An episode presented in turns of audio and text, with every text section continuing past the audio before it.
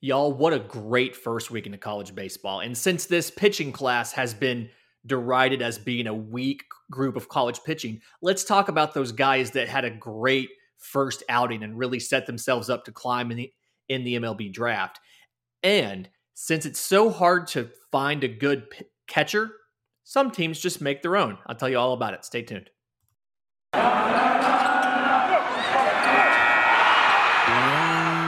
You are Locked On MLB Prospects, part of the Locked On Podcast Network. Your team every day.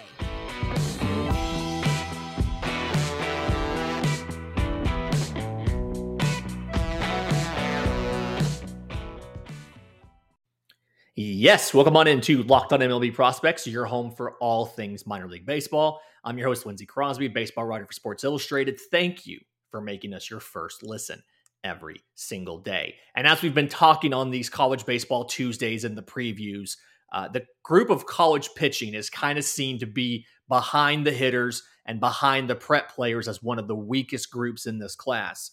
But they're also the first ones actually playing ball this year. So they've had a chance to start building that stock and rebuilding the reputation of college pitching. I want to talk about who had great weekends um, on the mound for their teams and really kind of started to set themselves up as being a guy who who can be drafted high and can be one of the aces of college baseball. And you know what? Let's go ahead and start with the reigning champion. So Mississippi State brought in the Long Beach State Dirtbags to play. And side note, the Dirtbags is a great name for a team. It's not their official name, but like that's what they're called by the school. That's what all their merch says. The Dirt Long Beach State. If you're listening to this, hit me up. I want some. I want some Dirtbags merch. Let's do this. So uh, Mississippi State and Long Beach State played this weekend. Landon Sims, Mississippi State pitcher, had a great outing. Seven innings, five hits, one unearned run, with no walks and 13 strikeouts. I mean, just absolutely dominant on the mound. And I believe he actually didn't get the win because Long Beach got that one unearned run. And I think they actually came out and win. The guy who he, he went up against, uh, pitcher Luis Ramirez, went six innings, no hits, no earned runs, two walks, five strikeouts. And I believe they bridged it to the bullpen. And I want to say it ended up as like a three hitter and so Mississippi State lost that game. But I mean, great performance on both sides from both pitchers, a classic pitching duel. You love to see stuff like that, especially a guy as dominant as a Landon Sims who can go out there and throw a lot. Um, unheralded guy who had a really great debut, Campbell pitcher Thomas Harrington. So, a little bit of an older guy, trying to get himself established, goes six innings against Appalachian State, one hit, no run, no walks. Love to see that. 13 strikeouts. Just absolutely dominant. One of those guys. We haven't obviously gotten to a preview yet that would talk about a Campbell. I think they're in kind of my mid majors preview in a few weeks, but still a guy who who goes out there and I mean, you strike out 13 guys, you don't walk anybody in only six innings. I mean, uh, he faced he faced 19 batters, struck out 13 of them. I mean, Let's go. So that's a good guy. Uh, someone we did talk about in one of our previews uh, Florida pitcher Hunter Barco versus Liberty. I believe Florida actually lost this series to Liberty. Opening week of baseball has always got wild, wild results and stuff like that. But Hunter Barco, six innings pitched, one hit, no runs, one walk, 11 strikeouts on only 88 pitches. Pretty efficient outing. Uh, not quite on track to get him a Maddux, but still one of those outings, really efficient, did pretty well. And then some guys we talked about actually just yesterday uh, with the ACC preview. But uh, Florida State had two great outings this weekend. Parker Messick versus James Madison went five and two thirds, two hits, uh, one run. It was a solo shot, two walks, 11 strikeouts. So great showing against James Madison. Not to be outdone, uh, Bryce Hubbart, five innings pitched, two hits, 13 strikeouts. So two great outings from Florida State pitchers there. Guys we mentioned in yesterday's preview. Uh, I do think Florida State has one of the better pitching rotations in baseball, and I'm excited to see what they do this year, but just looked really good. Um, Look at guys playing high levels of competition. Maryland pitcher Nick Dean at Baylor. So you remember from our Big 12 preview, baseball crazy area there. Uh, good, good conference.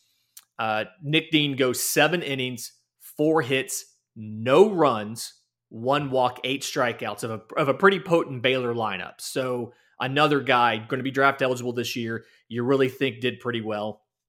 Um, the UConn South Florida game had an interesting matchup. Okay, so UConn pitcher Austin Peterson, five and two thirds, five hits, one run, one walk, 13 strikeouts. Other side of that same coin, USF's pitcher Jack Jasiak, I think I have that right. Six innings pitched, two hits, two runs, no walks, seven strikeouts. I believe they both got no decisions, and that game went on and was settled later. But then, um, kind of like one or two more good matchups. Indiana State pitcher Matt Jasick versus BYU goes six and a third, six hits, seven strikeouts of a pretty potent BYU lineup. And then Cal right hand pitcher Josh White goes five and a third, three hits, two walks, 10 strikeouts. So you're starting to see some of these college guys uh, flash some of this dominance. And again, the whole big thing behind us thinking it's a weak class when it comes to college pitchers is guys right draft eligible guys right now in college have thrown about half of the innings that a typical draft like draft eligible pitcher in college would have thrown like on the aggregate. And it's because they lost 2020 it's because a lot of guys were trying to ramp back up in 21 and they had they had issues like workload issues things like that. And so you know a lot of these guys just they have so much less production for us to see. And so we need to see them go out and do stuff like this and I really like how a lot of teams, and this is becoming a bigger and bigger thing in college baseball, and I like it, how a lot of teams go out now and do a tournament that opening weekend where they're playing high levels of competition. I think about a team like Auburn. So Auburn went to uh, the State Farm College Baseball Showdown. And rather than bringing in a Samford or somebody for three games at home, they get to go on the road and they play three different Big 12 teams so they play Oklahoma on Friday night. Uh, Notre Dame transfer Tommy Sheehan starts, only goes an inning. Uh, looks okay, but you know he's recovering from a partial uh, partial TJ, so I get that. And then Saturday they get uh, junior Joseph Gonzalez up against Texas Tech, and the kid looks absolutely phenomenal. He has a chance to show off a better slider, uh, a newer two seam fastball. Uh, really kind of confuses Jace Jung we talked about Jace Jung, reigning Big 12 Player of the Year, goes 0 for 4 with three strikeouts. Uh, you know, Joseph Gonzalez has a chance to go out there and really kind of attack him and show this is what I have. This is my arsenal. This looks good. And then Trace Bright on Sunday for Auburn goes up against a Kansas State squad that doesn't have a ton of power, but uh, really fast on the bases. A lot of, you know, big on the running game, big on manufacturing runs, and is able to go out there and and you know throw five or six pretty dominant innings. And so you have a better idea now of the quality of competition because you got to see that school play three different Power Five opponents in a weekend. And so, you know, and there was some great stuff from this tournament. Texas Tech had a walk off win on Friday night against Michigan. So, like, I like the idea of doing something like that so that you can see a lot of um, other teams and you can kind of see where all of this comes like how they do against quality talent. I think that's a thing that we should work more on. Uh, you know, more teams should do that. In just a minute, on the note of the Long Beach State Dirtbags, I want to talk a little bit about some of my uh, my favorite minor league team names. Uh, but first, today's episode is brought to you by our friends at Built Bar. You guys have heard me talk about Built Bar. Uh, it is the only protein bar that tastes like a candy bar, and it's probably better than a candy bar. All all Built Bars are covered 100% real chocolate. They're uh, they're they're tasty. They're delicious. They're filling. They usually have about 17 grams of protein and only 130 calories. And then if you're not necessarily into the protein bars, they have all kind of other products you can try. The puffs, protein infused marshmallows. They have broth. They have gummies. They have a lot of different protein delivery methods. But the whole point is it's good for you. Um, all of the the foods, the the the bars, the puffs, all that 100% real chocolate, and the flavors are great. When it comes to the the bars, peanut butter brownies my favorite. They have cookies and cream, uh, which white chocolate actually, coconut almond, mint brownie. My wife just ate a cherry barcia the other day. She just keeps them stashed in her purse if she gets hungry at work. So it's great. So go to built.com, check out the list of all of the flavors, check out the recurring stuff, check out the the the, the occasional limited time flavors. You can sign up for their mailing list. They'll actually tell you when those are changing. But while you're there, use uh, while you're at built.com, use promo code locked15 to get 15% off your order. That's promo code locked15 at built.com. So when you're looking at minor league baseball teams, and I love how they do this, there's so many uh, just interesting and clever team names. And I think something I want to eventually do is have have a guest on, kind of like we did for the rookie of the year, and just kind of draft some of these great team names or you know draft some draft some of these great teams based on the thing. We've, we've talked in, on the show before about the trash pandas uh, the rocket city trash pandas. That is huntsville alabama. They uh, a trash panda is a raccoon. Huntsville's called the rocket city because nasa has a lot of stuff up there. Um, and so rocket city trash pandas like those are you know good ones. Some of them like and the themes to these the themes seem to be it's some sort of regional in joke um, or it's something that's like clever because of you know whether it's alliteration or rhyming or whatever. So like the alliteration the milwaukee milkmen. That's a team where it has a local connection because of the dairies and things like that that were in milwaukee but then you have the alliteration and who doesn't love alliteration? Um the out you know the making bacon. It's it's clever it's you know it rhymes. That's you know that that's why you have it. It's it just it flows off the tongue. So that's one of those where it's either the alliteration or the rhyming the lansing lugnuts another example of a team that is that has the has the alliteration thing going on uh, i was going to say the sugarland skeeters would be in there but they just changed their name uh, i think to the sugarland space cowboys so maybe they still get credit for the alliteration and then you know some of these teams obviously have have names that relate to to local stuff going on. Uh, the the Albuquerque Isotopes. Uh, they are close to the, I believe it's the uh, Las Cruces, New Mexico, like the national laboratory, and so the isotopes are there because, you know, I believe it's because of the of the connection to the national laboratory and all of that. Uh, Bakersfield train robbers. The train robbers you know, Bakersfield is, was known for some crime and things like that. That's obviously something that relates to things that are local. Um, some of them are just like you know, the the normal corn belters.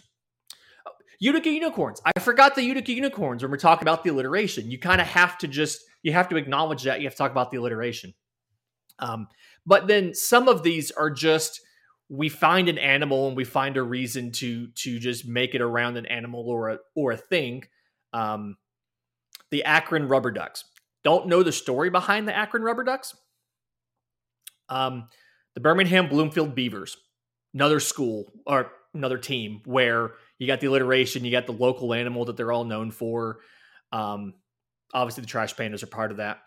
The the Utica Unicorns. I don't think they have unicorns in Utica. Correct me if I'm wrong. Um, if you know of unicorns in Utica, let me know, please. Um, the Amarillo Sod Poodles another school where you're kind of school another team where you're you're finding some sort of local connection the Gary south shore railcats love that and then some of them are just i'm not going to call them ridiculous but they're just they don't necessarily have a uh, like an obvious connection geographically um, but it's an interesting and fun name the florence y'alls as somebody who uses y'all a lot I enjoy that one. I, I very much care for the Florence Y'alls. Uh, the Montgomery Biscuits, I actually have had season tickets to the Biscuits before. I live about an hour away from them. Uh, it's it's great. They do actually, um, they do actually throw out foil wrapped biscuits into the crowd when they like hit home runs and stuff. Uh, it's a little little tougher now because of the net and everything, but they they work it out. They get for a while they had a cannon. They would launch biscuits of a cannon, and then you realize kind of quickly that uh, the force of the the launch rips open the foil and you're just spraying bread all over the fans. Um, you know, the Rocky Mountain vibes It's a vibe, man. It's a vibe. Um, kind of curious of the story of some of these, and I, if you think it would be fun to get some of these teams, try to get some money from the teams to come on the show. By all means, reach out. Let me know. I'm on Twitter uh, at Crosby Baseball. Just tell me you want to hear from people from some of these teams and get some explanations behind this. Visalia Rawhide is one. Um, that I believe it's that single way of the of the Diamondbacks, but they're one that I'm kind of curious where'd the rawhide come from? Why are you know why do we have the rawhide in there? The Burlington sock puppets. Uh, that's Vermont. I've got to think that there's some sort of inside thing or in the city about about um, what a sock like about the sock puppets, what that's about. It's probably something related to the history of the town, I would guess. Uh, the Lakeland Flying Tigers. If I remember right, there that's an affiliate of the Detroit Tigers, but they don't want to be the Tigers. They're the Flying Tigers. Uh, I actually watched a spring training game in their park. Uh, first time I ever saw Ronald Acuna Jr. was at a Braves versus Tigers spring training game in that park. So, uh, just interesting team names really kind of fun and I, I enjoy the creativity because you know that none like at the major league level none of the teams can have fun almost ridiculous names like this you look at like the like the name changes we've seen recently is the guardians. It's it's fine. Guardians is fine. It's just there's nothing super exciting about it. It's not it doesn't make you chuckle. It doesn't make you laugh. It's one you know it's not like the Kannapolis cannonballers. Like it's you know it's just we have to pick a name that, that like or the Akron Rubber Ducks. I mean, we have to pick a name that is normal and logical and works and is not too out there and that's just kind of how that works and and so i enjoy that we get to have this uh, at the minor league level and we get to kind of have this fun and i you know in in just a second, I want to talk to you about making catchers, about how a lot of teams have started to switch to this method of developing catching talent just simply because they don't have them. But before I do, uh, today's episode is brought to you by our friends at Bet Online. And football is over for the season. Uh, basketball still in full steam, though, both pro and college hoops. And so, whether it's latest odds, player performance props, things like that, betonline.net is your number one spot for all your sports betting needs. And it remains the best spot for all your sports scores and news. And if you're not a fan of basketball, that's fine. BetOnline.net is your source for hockey, boxing, UFC, uh, right down to Olympic coverage. I think the Olympics are still on. I usually watch a bunch of curling, and that's about it from the Winter Olympics. And I've barely caught any Olympics this year. The time zone difference is just too hard. But if you're a big Olympic person, you're big into that. BetOnline.net has stuff, um, has Olympic coverage on there. So head to the website today, or you use your mobile device to learn more about the trends in action because BetOnline is where the game starts. Okay, so we've talked a lot recently about catchers and about how it is so difficult to evaluate catchers and how this year is the year of the catcher. I mean, 2022 is the year of the catcher. Seven different catchers are the number one prospect in their organization. Another three guys are number two in their organization and another three guys are number three in their organization. So 13 of the top 30, I guess technically top 90 prospects, if you look at first, second, and third, are catchers. And having a good catcher is more valuable than ever. And I think part of this is one, some of the star guys at catchers get moved off the position. You can kind of look all the way back through history. I mean, Bryce Harper's a recent example of a guy who got moved off of catcher, plays in the outfield. But even going back in history, two time MVP Dale Murphy was a catcher and got moved to the outfield and third base and all of that. And so, you know, you you will commonly see some guys get moved off. But then the big thing, and I've talked about this before, is there's just a lack of analytics available for the catching position. So we have things, um, you know, we have catcher's ERA, we have some basic stuff to kind of evaluate the you know, framing metrics to evaluate the performance of a catcher but they're all explaining past stuff and none of it really is that predictive. And the really developing catchers is a numbers game. I think that's why you see 13 guys in the top 90 of prospects for their like of the of organizational top threes. You see 13 guys in there is because catching more than anything is a numbers game because you have to get they need to play fairly often. They need to play four or five days a week. You can't split time between two catchers evenly and develop them both. So you have to have a guy at each level starting a majority of the games, and then you have to have other guys available to come in if they're hurt, give them a break, things like that, as well as you know talent in your academies and all of that, because they they just they need they need reps. And then you have to be able to, to, to watch them and scout them and talk to them and get to learn them because development isn't happening for catchers like you would expect. And, and, there's a few reasons for that. So at college, you see a lot of situations now where college coaches are calling the games from the dugout. And and this is the thing where um, it's it's it's really a disservice to the catcher, but it's if you think about it, like it makes sense that the the the managers would do that because the manager's job is not to like a college manager's job is not to develop talent for the major leagues. Uh, that is a thing that you obviously want to do. Uh, that is a thing where like that is a, a way to get players. That is a scouting point. That is a, rec- a a recruiting point. But these guys win and lose their jobs based off of win and losses. I win and lose their jobs uh, keep and lose their jobs based off of wins and losses. And so their incentive is to win the games. So you see guys like a Henry Davis out of Louisville, Pirates first pick last year. He's got great, you know, you know, he's got there's confidence in his bat and stuff like that. Uh, but there's always guys who are they're going to kind of question their ability to fit behind the plate uh, because they didn't get the reps in college of actually calling plays and managing a staff themselves. And then you have seen a shift from um, from high school catchers to college catchers, and it's because when you look at the high school catchers, uh, the way that you scout them uh, is is tough because a lot of these high school kids were scouted through showcases. So it is it is infield practice. It is a couple games maybe, but most of it is infield practice and scrimmage and stuff like that. So you're able to look at them, you know, their their their ability to throw down to second, their ability to, you know, block a ball in the dirt, that kind of stuff. But it's hard to evaluate the intangibles. It's hard to evaluate um, the relationships they can build with a pitching staff and how well they can call a game because so much of this is either at the showcase level, either they're not actually in game scenarios or they're catching a bullpen. And so the pitcher's working on a specific thing. And so you can see, yeah, you can see how well they swing a bat. You can see how well they throw to second, their pop time, things like that. But you can't see how they do in game. You can't see over the course of a season how they relate to the pitchers, how they handle a staff, how they take take a guy and deal with him as he goes through adversity. And so what you see now is a lot of teams just try to make their own catchers. Uh, some are more successful at it than others. I think about a team that's trying to make catchers right now. I think about the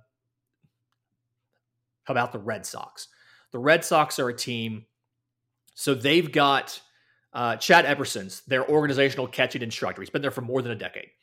And Jason Varitek is in as a, a special assistant and special instructor.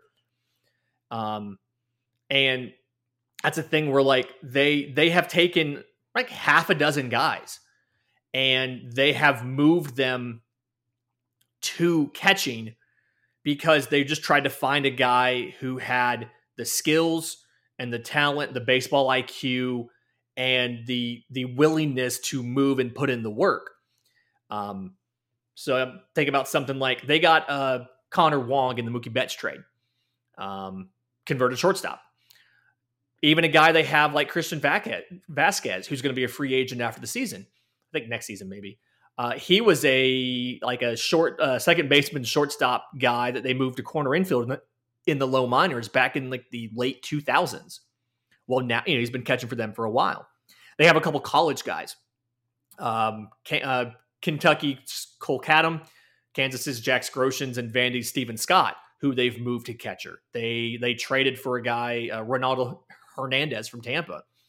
Uh, they drafted Nathan Hickey from Florida, and they've tried to adjust him to see if he can be a, a, a catcher. They took a high school infielder, uh, Daniel McKelvey from California, and are they're converting him. And the idea there is we're just going to look for specific traits, and we're going to try to move like find a guy who has the right traits to be successful.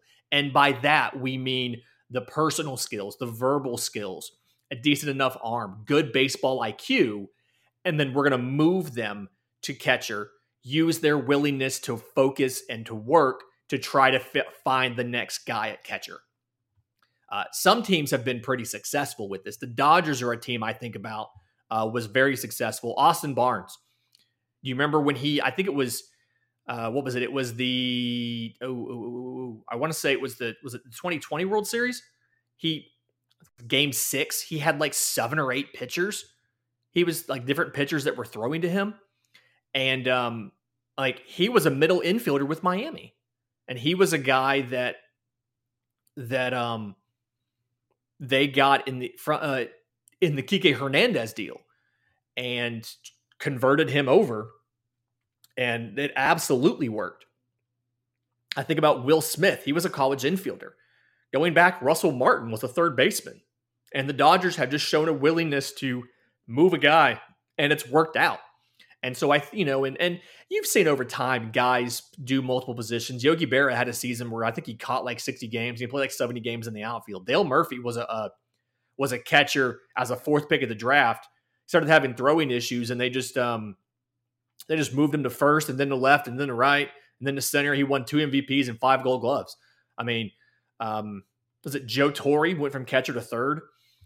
So you see guys go both ways. Kyle Schwarber was drafted as a catcher, but he's played the outfield and first base. Uh, Jorge Posada was, uh, I think, a second baseman, and he moved to catcher. So you see guys move both ways, but you see a lot of teams now, and I think Boston's the big example here of just trying to make a focus on we're going to find those traits that you don't see in the analytics. We're going to look at guys with the makeup. We're going to look at guys with the baseball IQ, all of that kind of stuff who are hard workers and are willing to put in the work and the time. And we're going to move them to catcher and try to make it work. So I'm curious to see of these 13 guys that are in the top three for their organization. I'm curious to see how many of them stick um, at catcher, simply because I feel like it's so it's been so hard for teams to find good, reliable catchers. A lot of the catchers who caught a lot of innings last year, I think Yadier Molina led the league in, in innings caught. Obviously, he's like 39. Um, you know, Realmuto was up there. Salvador Perez in his 30s. And so a lot of the full-time like work like workhorse catchers are are older. And so I'm curious to see of all these young catchers, how many of them stick at catcher and how many of them become that classic four to five days a week that we're used to seeing, five to six days a week. Uh, and then now that both leagues have the DH, how much do teams give guys, give catchers a rest and let them go DH for a day to keep their bat in the lineup versus uh, just sitting them for a day. And then how many of these young catchers, when they start to struggle, do the teams just move them to DH to keep their bat and then try to work with them in like bullpens and stuff to figure it out? I'm kind of curious to see that breakdown. That's a new change with the CBA. And whenever we do finally have baseball back, see what's going to happen. So, excited for the rest of the week. This week we have a Phillies crossover coming tomorrow. It was a great conversation um, just about uh, the Phillies. I've got some listener questions in there for them, uh, both the minor league level uh, as well as the big league team. What's going to happen? And then we've got a farm Friday this weekend. We're we're, we're talking some West teams. I believe it's National League West. Uh, obviously. Going to keep doing the college baseball Tuesdays. There was a mailbag next Monday. If you have questions, uh, send them to me on Twitter. I'm at Crosby Baseball. Reach out to the show on Twitter at Locked On Farm or you can email us locked on MLB prospects at gmail.com. But until then, this has been Locked on MLB Prospects.